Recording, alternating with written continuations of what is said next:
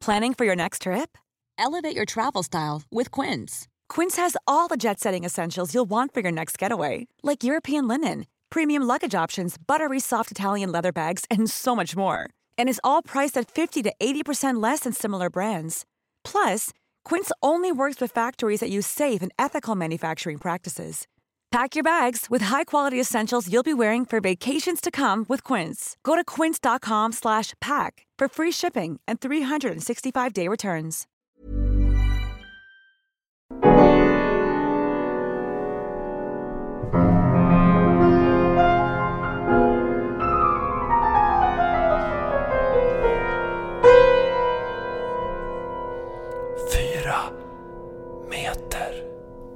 Hej och välkomna till Kamratpodden 4 meter. Jag heter Fritt Fritzson och mitt emot mig på andra sidan bordet där vi sitter och spelar in den här podcasten sitter Anders Sparring. Hallå, hallå. Hur är läget? Det är bra, jag har lite ont i huvudet faktiskt. Jag vet Ja. inte fan vad det beror på. Antingen är det TBE eller så är det att jag måste ha nya glasögon. Ja, Jag röstar för alternativ två. precis. Av flera skäl. För att eh, det, känns, det känns lugnare.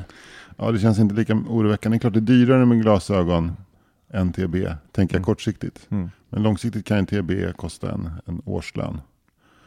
Eh, Minus då det man får ut från sjukförsäkringen. Vad är symptomen på TB? Eller inte. Man, kan, man få, kan man få hjärnhinneinflammation? Ja, det är väl hjärninflammation. Det är det. Nackstillhet, yrsel tror jag. Mm. Kräkningar, väldigt ont i huvudet. Mm. Eh, jag har mest ont i huvudet. Lite, lite känsla av förkylning också. Men Mm. framförallt Jättesug efter påskmust tydligen. Ja, på TB. Jag sa påskmust bara för att det står en flaska med påskmust där Är du sugen? Jag kan hämta den. Ja, kan du göra det? Vill du det på riktigt? Ja, Den är från i påskas. ja hämta den. Ja, ja. Medan Anders hämtar påskmusten så kan jag börja med pluggrundan. För eh, torsdagen den 3 oktober så kör vi vår stora eh, kvällens, nej då kör vi, vad ska man säga, det är höstens stora begivenhet. Vi ska livepodda och köra stand-up på Bonden bar. Och vi kommer kanske bjuda in någon gästartist, Ja. slash komiker också. Det, Ja. Vi återkommer till det. Ja. Men eh, köp biljett på biletto.se eller osliva.com och är du Patreon till 4 meter så går det gratis om du mejlar oss. Och eh, Patreon, det blir man genom att gå in på Patreon.com slash 4 meter. Och då är det alltså inte slash att man skriver slash utan det är snedstreck 4 meter. Just det. Och det är ganska många som har hört av sig ska säga. eh, Och till och med någon som med andan i halsen har frågat finns det biljetter kvar? Ja, det finns biljetter kvar. Eh, Men man ska inte känna sig allt för säker på den saken när det börjar dra ihop sig. Så att, Hade det här varit en hemsida hade det stått fåtal i orange. ja. Fåtal betyder med, typ så här, vi har sålt ut 25 procent. Ja, precis. Den där uh, biljettpsykologin, den är ju intressant. Ja. Men du, du har ju börjat uh, träna redan. Du var ju på Ja. och körde standup i Ja. går, går förrgår. Förrgår, Mm. eh, onsdag då, eh, på Isak Wahlbergs klubb eh, B, CBCC, eller Carl Bildt Comedy Club. Mm. Eh, passande nog så var det samma dag som Hanif Bali hade gått ut och angripit eh, Carl Bildt och sagt att han inte har gjort någonting rätt som utrikesminister någonsin. Mm. Så att jag använde inte det. Jag, jag höll mig faktiskt väldigt mycket till det skrivna materialet. Men du, eh, var, det kul? Ja, det var skitkul. Jag var väldigt, väldigt väl förberedd. Och det, och det intressanta var att jag, sen du eh, eh, liksom kläckte idén om den här, den här uppesitt, eller vår, vår livepodd med stand-up efteråt, för det, i transparensens namn säger att det var du som kläckte idén. Så jag kände liksom en viss så här, äh, nervositet, men inte så här supermycket sug efter att köra stand-up. Och det, det fick jag jobba med också inför den här äh, grejen hos Isak. Eh, men när jag två dagar innan gick igenom vad jag skulle göra och också hade lite så här sms-konversation med en kompis som sa det där är inte kul, det där är inte kul. Då började jag känna hur någonting vaknade till liv. Jag fick liksom lite så här en positiv järnhaltig smak i munnen. Så jag var väldigt peppad faktiskt och gjorde en sån här bra föreställning med perfekt uppladdning. Ska jag dra uppladdningen? Mm. Kvällen innan giget så skrev jag ner och bestämde vad jag skulle köra. Eh, två timmar innan så var jag fortfarande på arbetet. Då hade jag skrivit ut det och eh, gjort några pennanteckningar. Sen gick jag eh, runt för mig själv och gick igenom materialet på, eh, på golvet. Som, och tajmade det. Upptäckte det vi kom hamna någonstans på sju minuter, jag hade åtta. Sen tog jag och en arbetskamrat och gick ner på Sum Franciskaner på Skeppsbron och jag åt en eh, stekt sill med potatismos och stekt strömming med potatismos och tog en, en tysk eh, ofiltrerad öl, stor rackare. Min arbetskamrat drack två ofiltrerade, men jag avböjde bestämt både det och snaps. Eh, sen, så gick ett, sen så skildes vi åt, vi kramade om varandra, jag gick tillbaka till min arbetsplats och eh, eh, hittade en cigarett. Sprang ut på innergården där och eh, huggde tag i en kille som hade en tändare, rökte cigaretten. Gick upp på golvet eh, och körde igenom materialet en gång till. La det bak fickan. Promenerade hela vägen från Skeppsbron upp till Folkungagatan till eh, No Name Bar. Och eh, där mötte jag Johan Hurtig och Jonas Strandberg. Som eh, kunde inte ha mött bättre personer för de var så himla positiva och lovebombande. Och sen så tillbringade jag första akten sittandes i övre utrymmet. För det gick inte att vara där nere på grund av hettan. Men eh, eh, typ efter paus gick jag ner och satte mig. Och eh, genomgick då eh, Eh, en väldigt eh, härlig och varm åtta minuters period under Isaks uppvärmning av publiken. Och kände inte så mycket nervositet eh, eh, faktiskt. Jag gick också igenom materialet någon gång igen i huvudet. Och sen så kände jag att nu får det bära eller brista, nu lägger jag pappren åt sidan, så gick jag upp på scenen och eh, lyckades börja med att köra skämt på uppstuds som kom i stunden som handlade om den låga takhöjden i lokalen. Eh, och märkte att jag fick publiken med mig rätt bra. Och så körde jag mina sju minuter med så här, du vet, kunde njuta av att det var kul och ta pauser utan och glömde ingenting och mm. kunde gå på en applåd. Så det, det gick ju bra. Mm. Men det, det, var en bra preparation innan. Underbart. Men du får fråga dig en sak. Om du skulle liksom eh, beskriva din stand-up, vad det är för typ av vad du har för typ av humor eller hur du tematiskt skämtar, hur skulle du beskriva den då? Jag tycker det är bland det svåraste som finns. Ja. Men eh, viss, till viss del skulle jag vilja säga att min humor är observationshumor. Ja. Eh, att jag tar någon grej. Alltså jag har ju en rutin om mixologer till exempel. Mm. Om, och då är min utgångspunkt att det är liksom töntigt att man kallar sig mixolog när man mm. egentligen är bartender. Och mm eh, hur jobbigt och irriterande det är att behöva stå och vänta i en bar på att någon ska blanda en drink som tar åtta minuter att blanda när man bara ska ha en, en öl. Mm. Och det är väl, det är väl observationshumor. Vad, vad tror du är upprinnelsen till det skämtet? För jag, jag har en idé om att du går igång på ordet mixolog, att det passar dig ja. att prata om mixologer. Jo, men alltså egentligen så är det väl inte så att jag tycker det är så det är liksom inget så här, äh, brott mot mänskligheten att hitta på ett litet fräckare ord för någonting. Nej. Men alltså, det är inte så att jag går liksom och är superirriterad över det, men, men det, det, det är tillräckligt töntigt för att det ska bli kul ändå. Mm. Och kanske att jag förställer mig lite grann, att jag gör mig själv lite grann mer till en man av folket. Ja, precis, för att annars så, så jag ska, om, om någon frågade mig vad kör Fritte för humor, ska jag säga att din humor är lite akademisk. Mm. Och det var därför jag menade att du använder typ av svåra ord där man kombinerar bokstäverna X och O. Okay. Och G och O, mm. O och L. Mm. L och O och G. Mm. Um, att den är, in, den är studentikos utan att vara, vara töntig. Mm. Men vad, vad, vad är studentikos för dig då? Men studentikos är väl ett, egentligen en humor som har sin upprinnelse så här. Det, studentikos humor kan aldrig vara satirisk eller politisk, utan det är snarare en humor som springer ur ett flams. Mm. Och ett tramsande och flamsande. Mm. Typ så här, det finns den här eh, klassiska eh, spexet som Tage Danielsson och Hatte Furuhagen gjorde på Uppsala universitet. Gustav Vasa? Ja, i Fara i Mora. Mm. Um, där de till exempel hade... Eller Skrid i natt va, eller nej?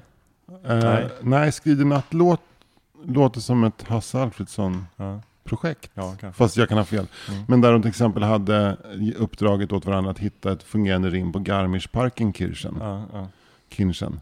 Mm. Och det tror jag är väldigt mycket en studentikos grej, att försöka gå så långt ifrån det, det, liksom det centrallyriska som möjligt. Äh, fast jag, det här, nu, jag har inte förberett mig på, det, på att svara på den Nej, frågan. jag satte det lite grann på, på ja. pottkanten. Va? Ja.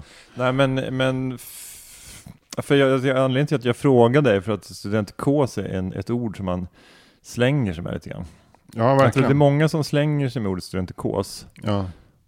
Utan att ha någon riktig definition på det. Och sen så är det många som, eh, ja, kanske har någon idé om vad det är. Men jag, jag vill bara, alltså, det är inte så att jag inte kan vara studentikos. Men det är bara det att jag måste bara veta vad det är i sånt fall. Ja men alltså jag tycker att man kan säga att humorgruppen Klungan också är i någon mån buskishumor. Mm. Därför att den, den bygger på att man gör karaktärer som pratar dialekter. Sen är det ju liksom... Det är säga att- det är liksom buskishumor, humorns kristallchampagne. Liksom. Men jag skulle vilja säga att det är liksom den perfekta morfen mellan buskis och eh, Ionesco. Ja, exakt. Alltså absurdism. Ja, Det är, en, liksom, det är absurdistisk buskis skulle jag Ja. vilja säga. verkligen. Det är väl det som kanske är den traditionella buskisen eh, i- nere i Hallarna, eh, i Falkenberg. Är det Falkenberg? Vallarna. Vallarna, varför Ja. säger jag Hallarna? Hallarna, det är en roman av eh, Zola va? Ja, men också en, eh, ett, ett, en mål i Paris. Alle. Les Halles, som är Ja. svinocharmigt. Alltså Mm. den får typ eh, Globen centrum och verkar cool. Ja. Men den är ju byggd då på, alltså på samma ställe där de gamla hallarna låg. Ja, de var ju lite balla. De var supercharmiga. Mm. Man, Men- kan man läsa mer om i Victor Hugos roman? Eller är det Eh, Emil de gamla- Emil Zola är det ju De gamla hallarna alltså. Ja, ja. De nya hallarna blir mer om man skulle... Man lä- läser, vad heter han den här tokdåren? Eh, Michel Elbeck. Mm. Han har säkert någonting, någon snubbe som går in och liksom försöker köpa en ny mobiltelefon i hallarna. Eller Mm. ett par sneakers på footlocker för att han ska imponera på någon 16-årig brud. Vänta, nu ringer min syrra. Ska jag svara eller inte svara? Va- va- ja, det tycker jag väl kanske inte. Hallå Jenny! Hej! Ja, vi spelar in fyra meter nu. Ja. Så, ja, Jag ville bara höra om, eh, att, eh, om allt hur det hade gått med stand-upen. det gick jättebra. Du Fast du kanske kan lyssna på avsnittet eh, så berättar jag ganska perfekt hur det gick. Ah, vad roligt. Ja. Fritte, är- Fritte är här också. Hej Jenny, hej Jenny! Hej! Går det bra? Ja det går, det går ju väldigt bra. Ja. Vet du var vi är någonstans just, vet du var vi är någonstans just nu? Eh, Det är faktiskt i Garmi, Garmis Partenkirchen. vad är ni? Garmisch-Partenkirchen, men det är, är vi ju inte. Vi är ju i Les Halles i Paris. Vi pratar ju precis om Michel Houellebecq. Mm. Kul. Vad har du för relation till, vad, vad du för relation till Michel Houellebecq? Förlåt, jag ska bara googla lite. Ja. Men du ska ringa dig sen eller? Ja, gör det. Ja, ja hej då. Hej hej. Puss! Puss hej. Ja, hej. puss. Det är konstigt att jag sa puss också. Ja, det där får du ta med hem. Eh, den får vi klippa bort. Är liksom bipar den. Så här. Hej då, hej då puss. Beep! Apropå Beck så, så såg jag en bild av honom eh, när han var på ett hotellrum med Gerard Depardieu i morgonrock med varsitt glas vin. det var, Varför är det roligt? Ja, Det är ju så fruktansvärt Ja. roligt för att alltså, båda är sådana här uh, enfant terribles. Alltså Holbeck på sitt sätt genom sina utmanande romaner. Mm. Eh, och eh, som på något sätt tänjer på uppfattningen om moral och så. Mm. Och Depardieu eftersom han är en sån eh, konstig person som dricker älskar, så mycket vin. älskar Putin och så Ja, också. ja. ja men de, är, ju- de, verkligen, de, är, de provocerar på varsitt sätt. Ja. Men alltså Gerard Depardieu är ju, alltså om Tommy Körberg hade liksom, hade flyttat till Ungern och blivit kom, kompis med Orban. Det är Mm. ungefär, det är ungefär som, Ja, som, som ja, ja, Bara för att man ska få en känsla. Det är som alltså. om man skulle morfa ihop Tommy Körberg med Samir och Viktor och Dan Park till en person. Ja, och Edvard Blom. Och Edvard Blom ja. ja, de fyra. Ja, Ja, Det, är väl, det är en väldigt bra beskrivning av Depardieu, Ja. som han är nu. Men eh, Gerard Depardieu på 80-talet, då, då får vi ju gå någon helt annanstans. Ja, men det är lite som vi pratar om Depardieux fyra rum kan man säga. Mm, vi, vi mm. öppnar, vi öppnar, idag öppnar vi Tommy Körberg-rummet. Eh, Depardieu, liksom, han kan föra sig, han går rak i ryggen, passar i kravatt. Och då öppnar vi Edvard Blom-rummet. Mm. Idag öppnar vi Dan Park-rummet. Men det är också det roligt att uh, Gerard Depardieux fyra rum skulle kunna vara en roman av Holbeck. Ja, verkligen. Mm. verkligen. Men vad hade de gjort på det här hotellrummet då? Gerard och Ja, eh, det, Michel? det, det förtäljer inte historien. Det är, det är bara fantasin som sätter gränserna vad de har gjort där, eller hur? Badet. Men du, det jag ska säga angående, angående varför jag kom in på Les Halles. Jag kommer inte ens, just det, det här, den här, den här eh, buskisen som de gör på vallarna i Falkenberg. Det den saknar är just absurdism. Eh, Alltså ett drag av Unesco. Det som gör all konst lite bättre. Mm. Men som också gör att, eh, att liksom berättaren måste hålla hårdare i story. Måste förstå vart man är på väg tematiskt. Inte Nej. bara i story. Mm. Det är väl det som gör att humorgruppen Klungan för alltid kommer att eh, smälla högre än Stefan och Christer. Men jag kom på nu varför en av anledningarna till att jag- föraktar buskis lite grann också. Mm. Det är när de, när de försöker vara eh, lite så här samtidssatiriska. Så blir det så fruktansvärt platt. När, Ja. när de försöker sig på igenkänning. För att när de bara har så här eh, Pagan! Jag såg under hennes underkjol, hallå säger du. Då, då är det ju så här, Det är, så här, det är liksom ett harmlöst folklustspel. Mm. Och det är eh, ta någon på rumpan-humor och det är prutthumor och det är det är humorn i alldeles, liksom, alldeles nakenhet. Humor Mm. som den framfördes utanför en eh, Glas- Lascaux-grottan för Mm. 25 000 år Mm. sedan. Mm. Det, är ungefär, det har inte hänt så mycket. Nej. Och det är ingen kritik, Nej. inte bara en kritik i alla fall, utan det är eh, humor i, liksom, i all, all sin nakenhet på något Ja. sätt. Men sen när de försöker få in någonting, något så här hon har skaffat en smartphone! Åh, vad, vad är det för gubbar? Ja. Det är emojis! Ja, eller Au! att, att man inte får säga han eller hon utan ska säga hen. Ja, precis. Ja. Då blir det, det är det som jag tror gör en, som, som gör den så dålig. Jag håller helt med. Fan, jag tycker det där var klockrent.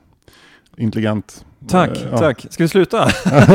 Bra, tack för oss. Tack för den här jag, veckan. jag, känner inte att jag, jag känner inte att jag lyckas hålla den här nivån. Nej, men alltså. det var bra. Du, du har säkert tänkt på det mycket. Nej, Men jag har det, det. är verkligen det som är distinktionen. Men det är lite också faktiskt att eh, de skämtar ofta lite mer från höger. Gör de det då? Ja, men om du tittar på...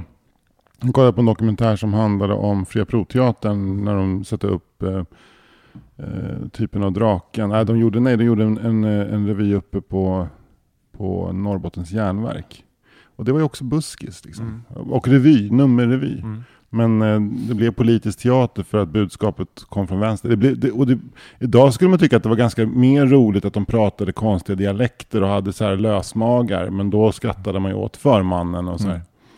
Men jag vet inte, på ett sätt är väl buskisen apolitisk? Att den, men menar du att den blir politisk bara för att den på något sätt tar oss med till en, en svunnen tid och då genom, bara genom det så blir den då lite Ja, men sverigedemokratisk? de måste inte stryka sin publik medhårs. Ja, Och sitter det folk från ett KD och SD-bälte och tittar på humor så måste man väl våga skämta om alltså att det kommer in en kille från Somalia som är, ja. som är på så, som bara folk från Somalia är. Liksom, Mm, att det mm. garvar de åt. Men jag tror... Jag tror Skrattet att- måste bli på hans ja, bekostnad. Men jag tror att många sådana här äh, revyförfattare har, någon, har en någon slags patos. Att de, de skojar kanske om fördomar om att det kommer en svart kille till byn. Mm. och så, och alla, att folk har fördomar om honom. Men jag tror att eh, nu, nu, bara, nu, nu försöker jag verkligen eh, freestyle här, men, men jag, tror, jag tror att de ofta skriver så att det, att det liksom att fördomarna kom på skam på något sätt, att de Ja. vänder och vrider Ja, på det. ja, Så ja. att jag, jag tror inte att det i själva eh, manuset finns någonting egentligen S eller kod, utan det är mer ah, det är mer att det bygger på schabloner och stereotyp, stereotyper. Mm. Men ja.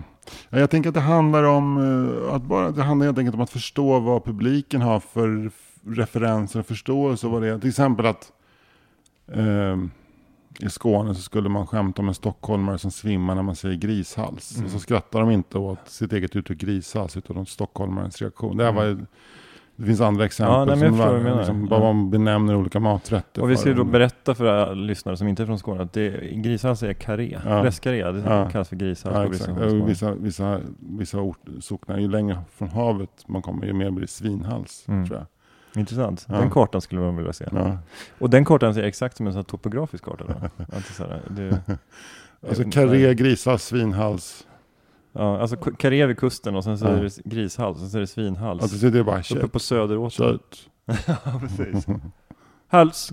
Alltså, Men du, eh, har du, har du märkt att vi har nya mixtativ? ja, de är proffsiga. Mm, Mm. De, är, de är inte dyra, men de, eh, är, jag experimenterar lite med olika uppsättningar. För det, ibland känner jag att de här kondensatormickarna vi använder, att de är lite känsliga. Ja, Att de tar upp ganska mycket rumsklang. Och det här är sådana här vanliga stand-up-mickar, sådana här SM58. ja men de, också att de, eh, de här eh, kondensatormickarna gör att man inte kan ta upp en mobiltelefon utan att det blir eh, Mm. störningar. De här kan man ju faktiskt...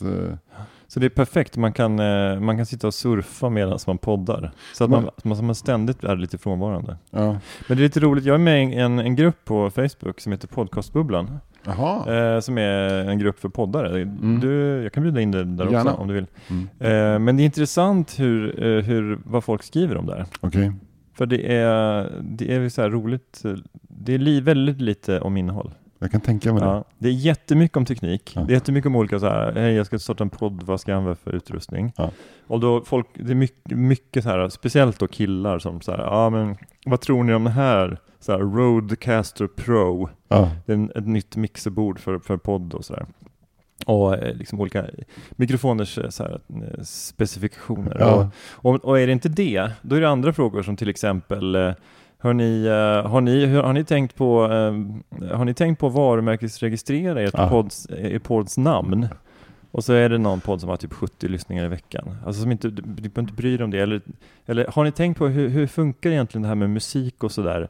Får man spela någon musik eller må- måste man, eh, måste man stimma allt? Och så, och så, samma sak där liksom. Du, du Mm. har 100 lyssningar Mm. i veckan. Inte, liksom, inte en jävel som på Universal eller Sony som bryr sig om du spelar så här två takter ur Hooked on a feeling. Liksom. Det spelar, spelar ingen roll i, liksom, överhuvudtaget.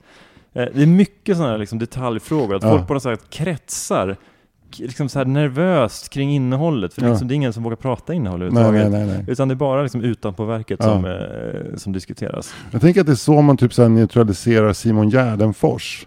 Man ska, inte, man ska inte skrika till honom, man får inte sjunga knulla barn. Man ska fråga honom om, om kondensatormickar. För då blir han direkt jättetråkig och jätte, jättesafe. Liksom. Fråga honom om det eller hur man lämpligast får ihop pengar till sin produktion. Är det Patreon eller är det Kickstarter som gäller? Ja. Så har man honom liksom lugn och fa- ofarlig och liksom ointressant. Men om man säger så här, du får inte sjunga Mm. det hade varit det bästa om, om när det där hände, att Elina Eksvärd hade lagt en fråga Mm. öppet. Är det någon som kan svara på frågan vilken mick jag ska ha till min inspelning? Eller jag ska göra en föreläsning, jag tänkte filma den. Mm. Då hade Simon kastat sig på det där och liksom glömt bort att producera humor. ja, det är intressant. Ja, intressant. ja. Men, eh, nej men, eh, det, det, Podcastbubblan, ja, ja, den vill jag gärna vara med i. ja men Ja. Det, det är bara att ansöka tror Ja. jag. Vad gulligt de här poddarna som bara har 70 lyssnare som ändå liksom är inne och... Men var annars skulle man så att säga få vara poddar om inte i, i, I bubblan. bubblan? Nej men det är ju det är självklart. Ja. Alltså, och, och det, alla frågor är berättigade, det är jättebra. Det är, Ja. så här, det är väl kanon. Ja, Ehm, men det är på något sätt så symptomatiskt. ja, Ja, det handlar så lite om hur, liksom, hur man berättar. ja. Eller hur, vad, hur gör ni när ni pratar om det och det? Vad, hur, liksom, hur lägger ni upp det na- liksom, narrativ? Har du testat någon gång själv att lägga in en, en, en mer brännande fråga? Nej, Du har inte det? jag, jag vågar- vågar inte. Det hände en ganska jobbig grej i min bekantskapskrets. Sådär. Precis, Ehm, Någonting som inte ens har med poddar att göra. Eh, Hur gör ni när er fasta har gått bort? Ja. Spelar ni in som vanligt då eller har ni en veckas uppehåll? Det lovar att jag kommer få mycket svar på den också. ja. Ja. Särskilt de här 70 poddars. ja, precis. Vi kör som vanligt för att inte tappa de lyssnare vi har.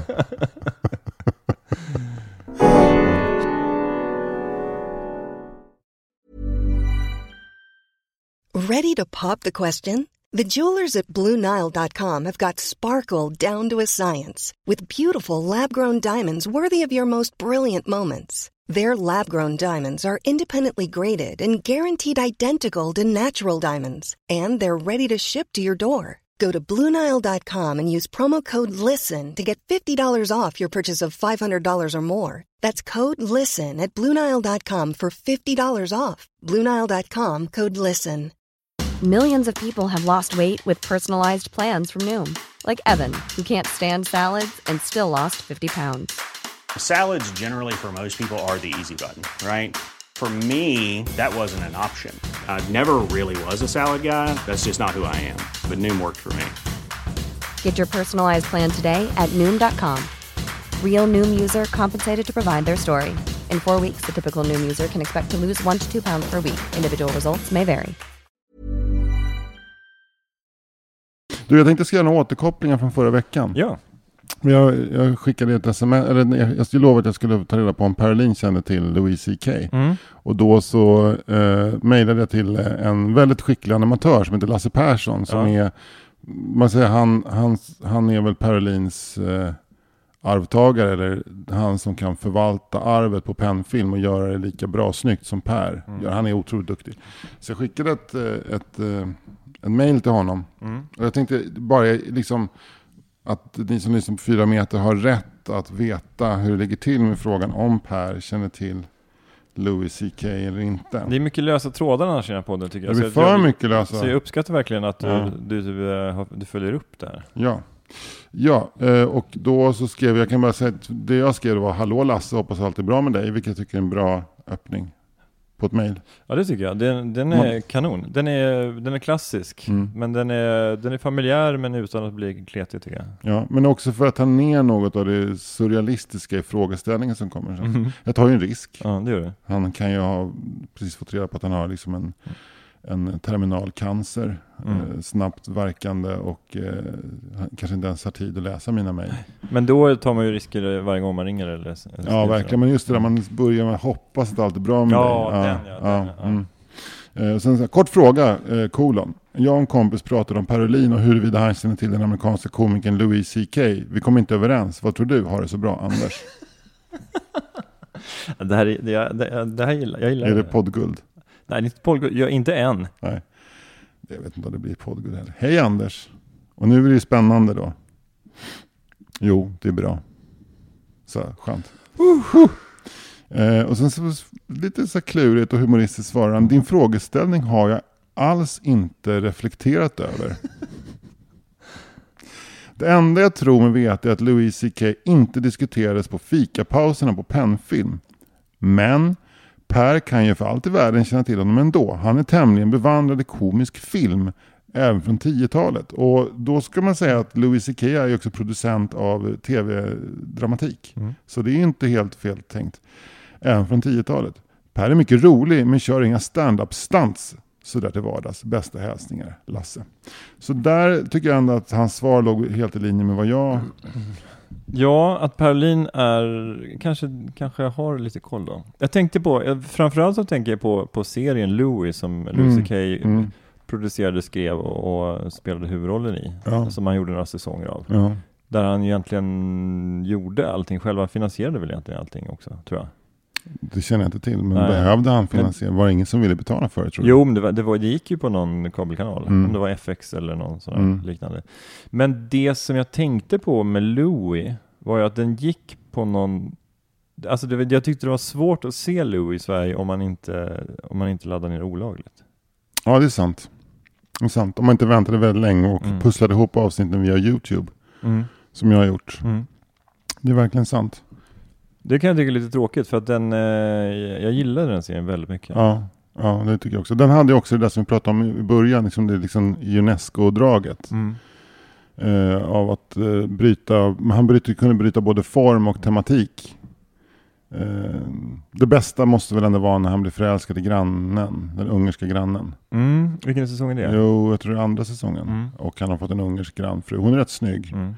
Och eh, han har varit, du vet vad jag snackar om, han är på väg hem med sin dotter upp för, tra- dotter upp för trapporna, hon har sin fiol med sig. Och så möter hon grannen och, och Louis liksom, det här är min, det här är min granne och, och det är min dotter och, och hon får syn på fiolen. Ah, wait, just minute, wait, wait minute, springer in, hämtar en fiol Mm. och eh, börjar spela, något fruktansvärt vackert. Och Louis bara tittar på sin dotter och på henne och sen tar dottern upp fiolen och börjar också spela, faller in och de spelar en andra stämma. Och sen så eh, tar hon ner fiolen, okej okay, goodbye och går in i sin lägenhet och Louis säger så här till nu måste du göra läxorna. Men jag vill bara spela fiol. Ja, ja, men du måste ha något att falla tillbaka på också. Så, här. så är scenen slut. Eh, det är ju det är lysande konst, den scenen. Det är väldigt bra. Ja. Ja, jag uppskattar det här avsnittet väldigt mycket när han eh, giggar med John Rivers i Atlantic City. Kommer du ihåg det? Nej. Eh, John Rivers eh, spelar på stora scenen och Lucy Kay spelar på en lite mindre scen. Och John Rivers river ju den här teatern i Atlantic City med så här typ 4000 åskådare och han kör för ett rum för kanske 400 personer, lite mindre så en Klubbscenen. Och det går så där för honom och han, han, han tycker att han är lite för god för att vara en sån här underhållare i Atlantic City också. Och John Rivers... Alltså liksom- Atlantic City ska man då säga, det är liksom lite som eh, Las Vegas. Ja, fast på östkusten. Ja, just det. Eh, och, eh, och John Rivers läxar upp honom och så förklarar för honom att så här, artistlivet, det handlar om att respektera alla. Från, Mm. från killen som kommer och plockar upp disken på ditt rum till, eh, till han som bokar det. Han vet, jag tror att det är någonting med att han inte vet vad den här killen som har bokat honom heter. Och hon liksom lär honom lite grundläggande respekt. Och sen slutar hela avsnittet med att de sitter efter giget på och eh, Louis CK försöker flörta med John Rivers och vill, eh, vill ligga med henne. Och, och så slutar med att eh, hon går med på det och så säger hon, men du får aldrig berätta det här för någon. Då är det underförstått att det här är lite dokumentärt då alltså. Eh, ja, det är ju dokumentär. Jag tror att han har upplevt en del av den deppen, det är att vara en sån här, på en sån här resort Ja. och köra och inte riktigt eh, känna sig hemma och inte ha sin favoritpublik från, från Comedy Cellar. Att han är, eh, alltså att han är liksom, liksom utanför sin eget, eh, Ja. sitt eget rum på ett sätt. Ja. Eh, och, så det är nog sant, men det här med John Rivers är nog säkert påhittat. Men det är Ja, men ju- tänk om man säger att en- du får aldrig Mm. berätta det här för någon så Mm. blir det roligt eftersom vi ser det just nu hända. Ja, exakt. Ja. Ja. Mm. Ja, det, så är det. Mm. Och extra härligt då när, eftersom hon gick bort för, efter då, strax efter att det spelades in. Men var inte hon ganska mycket äldre än honom? Jo, jo, men hon var ju så här äh, 80 80, typ. ja, Ja. precis. Ja. Men det är det som är så härligt också. Men att Ja. han trots allt på något sätt eh, blev attraherad. Det tycker jag också är bra. I eh, att han väljer att Mm. eh, han, ja, jag vill ligga med henne. Mm. eh, Fast hon är 80 år. Mm. För det är ju inte vanligt att en man som är 45 vill det. Ja. Men eh, det är, man kan förstå det också, hur man blir attraherad av liksom någonting Det är annat. fint att han visar att han inte bara vill sitta och runka inför 25-åriga eh, komikerkollegor. Ja, Utan Det- att han också har andra att han också kan böjelser. tänka sig att ligga med folk som snart ska dö. Det är fint tycker jag. Ja, verkligen. Det är liksom eh, bidrar till den mångfacetterade bilden av Louis CK. Ja, verkligen. Men han har verkligen varit, eh, om man ska använda ett slitet uttryck, eller blivit väldigt transparent och naken då. Redan hans, egentligen som man tittar på hans stand-up så, så visste man bara genom att se hans stand-up att han var en runkis. Mm. En, en, eh, en flash, flash-runkis. Han har ju liksom gjort stand-up av hur han, eh, hur liksom nyhetsankare säger Libya. Och han bara, säg Libya igen och sitter och runkar framför tvn. Liksom att han, han, han har liksom reenactat sin egen. Så, ja. Mm. Så folk borde ha vetat. Det kan vara en läxa att det som komikern pratar om faktiskt ibland är på riktigt. Mm. Det är inte bara ett hittepå-universum. Ja. Så kanske Elaine Mm. Eksvärd har en poäng ändå med låten Knulla barn. Ja, det var en bra återkoppling. den, den, Det var, den, här, det var en bra och eh, samtidigt dyster återkoppling va? där täppte du till truten på mig. Ja, Rejält. med Ja. kuk. Men det är kanske därför som, eh, som du, för det, jag ska säga, vi pratade om din standup, vad det är för någonting. Mm. Den, är ju inte, den går ju sällan speciellt mycket in på vem du, liksom, du är inte den där komikern som står och gräver i ditt, din egen byk så att säga. Du har ju observa, som du säger, observationshumor Mm. och, och skämtar om tekniska termer. Och mm, första gången jag såg det så hade du skrivit en helt nyskriven rutin om medaljer. Ja. Som var fruktansvärt rolig. Ja, vad kul. Ja. Ja, men, men det kanske, det är också, för jag är också sådär att jag inte så gärna pratar om mig själv, även om folk råder mig att göra det, för fan prata om Mm. dig själv. Mm. Men man kan känna att det blir lite, kan bli nästan för mörkt. Ja, Man kommer för nära Ja. benet liksom. Mm. Men det är också, jag tycker det är svårt för att eh, Alltså jag har, ju, jag har ju vissa issues, det har jag ju såklart. Mm. Jag, jag har ju ett neurotiskt drag att jag ibland alltså målar upp värst, eh, worst case scenarios innan Mm. saker har hänt. Att Mm. ibland så går jag på stan och så, så tänker jag på vad som ska hända när jag kommer in i en affär. Mm. Och så, ska, så funkar inte mitt kort och så, så jag blir stressad och så blir det något tumult och så kommer någon väktare. Alltså Mm. så, sådana här grejer kan jag Mm. bygga upp Mm. i huvudet och så får jag liksom gå in och trycka på stoppknappen i mitt eget inre. Och det har jag försökt att skriva stand-up om. Och jag tror att det har gått ganska bra, men jag borde kanske nysta i det mer. Men förutom det, och förutom någon grej till kanske, så är det svårt tycker jag att skriva så här utlämnande grejer. För jag har, så jävla mycket har jag inte. Nej, Jag vet inte, det kanske, det kanske jag har, bara att jag inte vågar inse det. nej. Har du, kört, har du hållit på mycket med impro? Mm, lite grann, men Ja. inte jättemycket. Nej. För impro, den, det handlar ju väldigt mycket om när man läser, det finns en, en eh, teaterpedagog som heter Keith Johnston som har skrivit en bok som heter Impro. Och det är han som äger impro-teaterbegreppet. Ja, ja, han har ju trademarkat begreppet teatersport. Okej. Ja, Mm. Han är liksom teatersportens Mm. i Unesco, så att han har skrivit pjäsen teatersport kan man säga. Mm. Och du kan inte spela teatersport om du inte betalar till honom. Men eh, han har skrivit en bok som heter Impro. Den handlar väldigt mycket om eh, hur rädda vi är för att framstå som galna och psykotiska. Att vi, vi, eh, för improvisation bygger på spontanitet. Och det som hindrar oss från att vara spontana är den censur vi sätter upp i huvudet. Och jag minns när jag höll på, för jag jobbade på Stockholms improvisationsteater i några år och eh, dels ledde kurser men också själv gjorde improvisationsövningar. Och då kunde en övning kunde vara att bara stå mitt emot en annan människa och säga det första som kom upp i huvudet. Och då så lär oss Kit Jansson att eh, här blir vi rädda för att säga något som skulle avslöja något om oss själva som vi inte vill att omvärlden ska veta. Han har ett exempel till exempel när han har, får upp en person på scenen och ber henne nämna, säga en frukt och hon bara helt utan att tänka sig för sig banan och rådnar jättemycket men han får hela, hon får hela resten av gruppen att asgarva. Och det är för att de i samma ögonblick förstår att banan är en omskrivning för penis. Liksom, och, och, det där kan jag vara rädd för. Att eh, framstå som att bli för privat eller att avslöja någonting som man inte vet att, vill att omvärlden ska veta. Jag minns när jag höll på med impro, då var jag jätterädd för att säga könsord och eh, liksom om man stod och gav presenter till exempel, som det hette, man står och ger varandra presenter. Här får du en present av mig. Mm. Åh, ett äpple. Här får du en present av mig. Åh, en skiftnyckel. Att jag skulle råka säga bröst om jag stod och gjorde det med en tjej som hade stora bröst mm. till exempel. Mm. Liksom, sådär. Bröstkaramell. Ja. Men eh, det där, jag, när det handlar om att improvisera inom standup så, så först så var jag nog lite mer när jag pratade med publiken att jag var mm. lite mer att jag censurerade mig själv. Men sen tror jag jag har släppt mer och mer på det. För att mm. jag har mm. insett att det, att man, det blir mycket roligare om jag bara är, om jag säger det som kommer upp. Men mm. sen finns ju alltid rädslan att man ska säga något helt opassande. Alltså man ska säga n-ordet eller någonting sånt där. Jag tror mm. inte att jag skulle säga det, alltså men det, jag tror ändå att man, hur liksom naken man än är och hur osensurerad man än är, så tror jag att man ändå har någon slags liten censurapparat som sitter där inne, mm. tänker jag. Mm. Eller vad tror du? Ja, det tror jag absolut. Det tror jag. Jag hoppas det. Mm. Men, eh, Okej, okay, vi testar då. Eh, se på mig och så säger du det första ordet du kommer att tänka på. Banan. ja, det var för att vi hade pratat om ja. det. Ja. Ja. ja men säg, ja, säg det första som kommer nu. Eh, hål. Ja. ja, men det är ju snuskigt. Ja. Men det, det, det låg nästan i mig att jag tyckte det kan ju vara ett golfhål eller mm. Liksom, ingångshål till en tunnel. Men det kan ju också vara en, liksom ett kroppsöppning. Det kan vara liksom ett hål i ditt hjärta jag såg. Jag tycker det är skitläskigt att göra den där övningen mm. fortfarande. Mm. Men jag vet också att jag, i början av min standup-karriär så gjorde jag den för mig själv för att komma igenom den rädslan. För det kommer, som du säger, det kommer sällan upp. Man har koll. Ja. Men så rädslan för att, eh, att verka psykotisk eller eh, sexu som en sexualdåre, mm.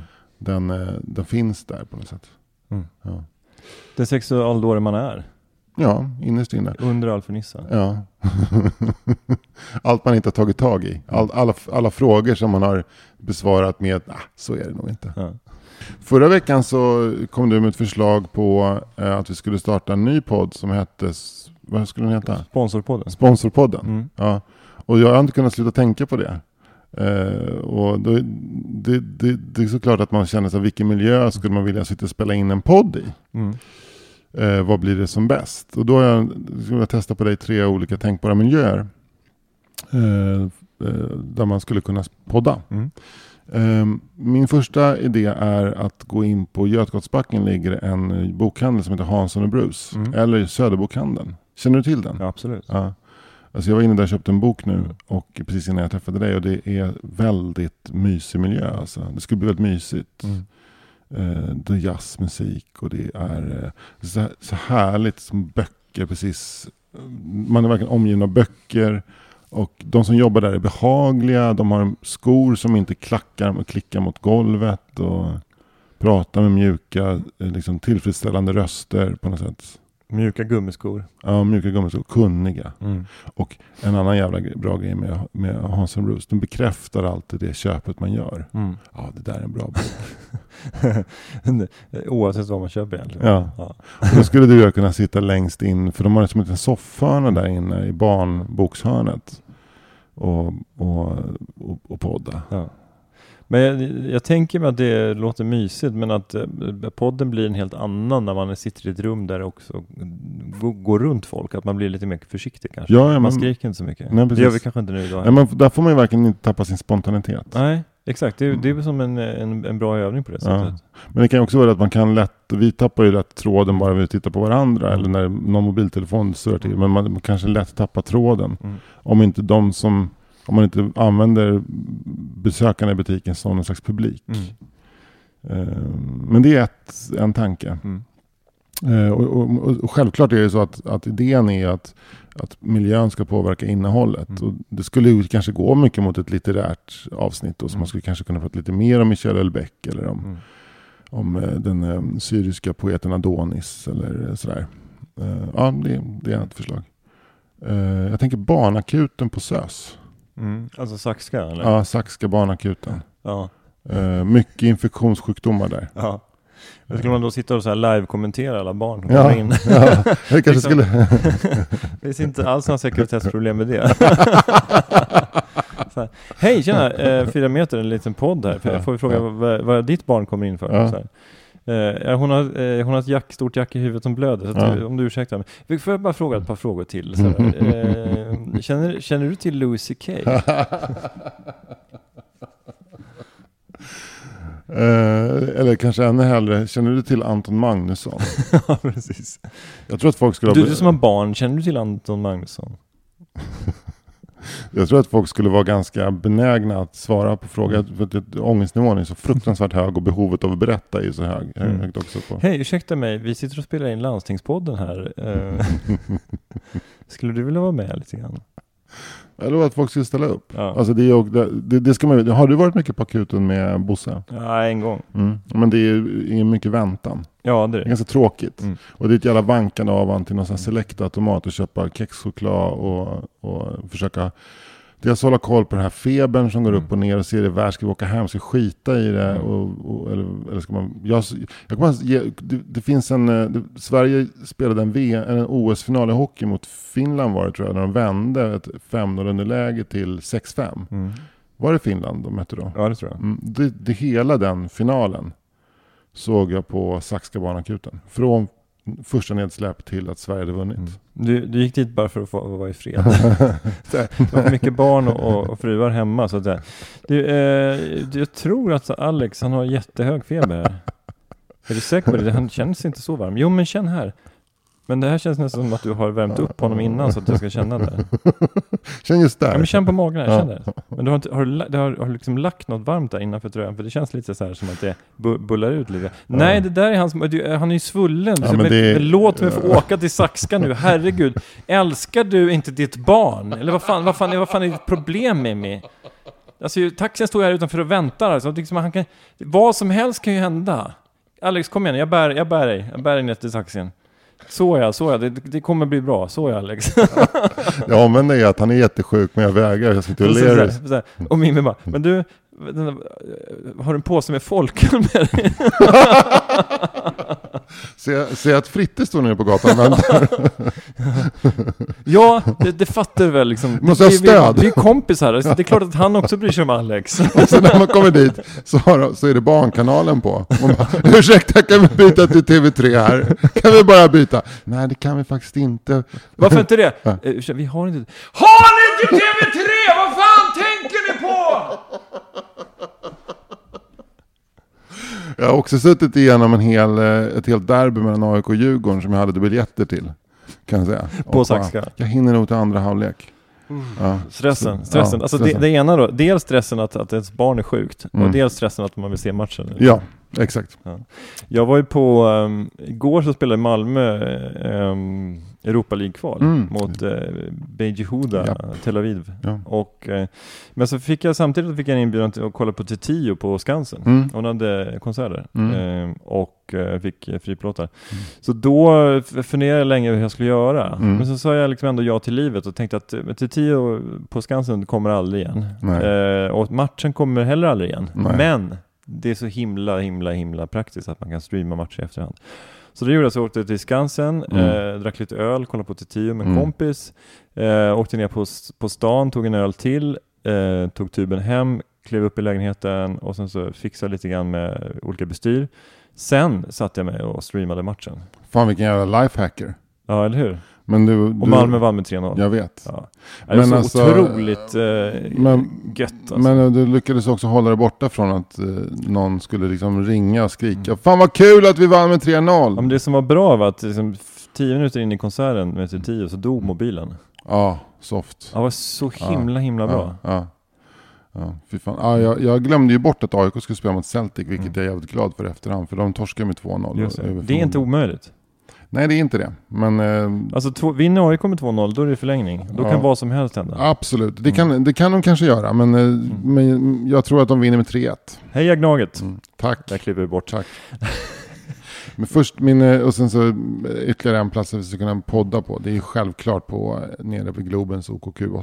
Ja! Alltså det måste Ja, vi göra. Det måste vi göra. Alltså det, de har ju också en perfekt loungemiljö. De- Dels, dels så har de en, de har en, liksom en, en kafédel som är precis där vid kemtekniska och eh, vindrutetorkaravdelningen. Som är med stora panoramafönster ut mot dels mot Macken men också mot Globen och Tele2 Arena. Eh, Kan så vi bara, en hel podd bara om vårt förhållande till 556. Ja. Den, den, måste vi göra. Mm. Jag, jag var nästan på väg att föreslå att vi skulle sticka dit idag. Men det, ytterligare så, eller dessutom så är det så att det är så fantastiska gummitassar på möblerna där. Det är så jävla crispy Så det är så perfekt krispigt ljud och jag, tror- jag, ja, jag, jag känner jag, jag, nästan, så, nästan som att jag ska, eh, jag ska fan sitta och jobba på OKQ8 vid Globen alltså. Mm. Ja. Och det finns ju allt man kan behöva. Det finns ju eh, kanelbullar och kaffe. Mm. Men det är roligt om, så här, om man hör så här, så här, det är så otroligt ljudisolerad, så här, man hör att de sitter någonstans och sitter och viskar så här, ursäkta kan jag hjälpa till med någonting? Mm, mm, Behöver ni, mm, vi har mm. några frågor? Så här. Och alla bara så här, de sitter på Söderbokhandeln. Nej, nej, nej, OKQ8 Globen. Roligt. Du Anders, vi ska börja runda av. Mm, ska verkligen. jag ska hem och laga eh, aubergine-gratäng med eh, mozzarella och parmesan. Jaha, det lät, lät sådär gott. Du får sälja in det på ett aubergine-gratäng. Jag tror att ordet aubergine och gratäng. Mm.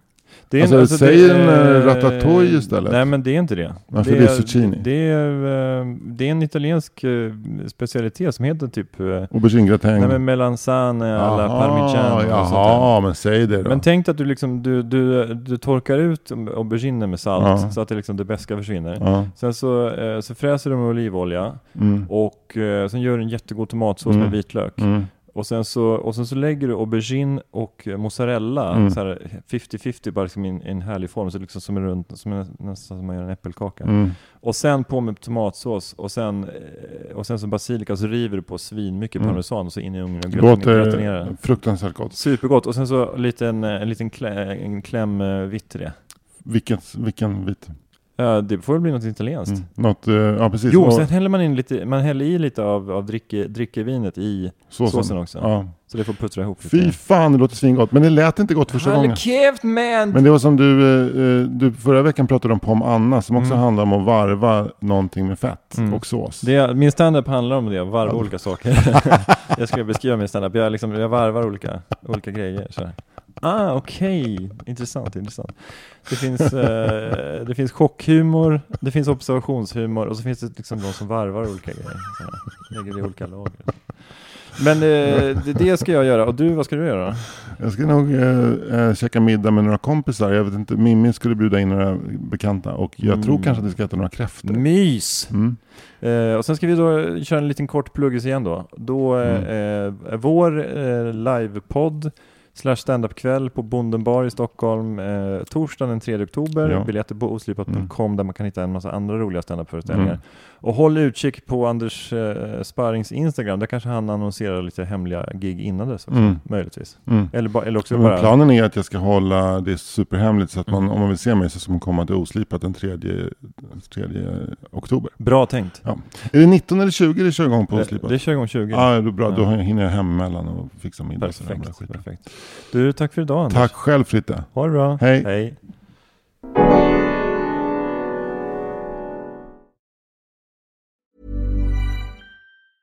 Mom deserves the best, and there's no better place to shop for Mother's Day than Whole Foods Market. They're your destination for unbeatable savings, from premium gifts to show-stopping flowers and irresistible desserts. Start by saving 33% with Prime on all body care and candles. Then get a 15-stem bunch of tulips for just $9.99 each with Prime. Round out Mom's menu with festive rosé, irresistible berry chantilly cake, and more special treats. Come celebrate Mother's Day at Whole Foods Market.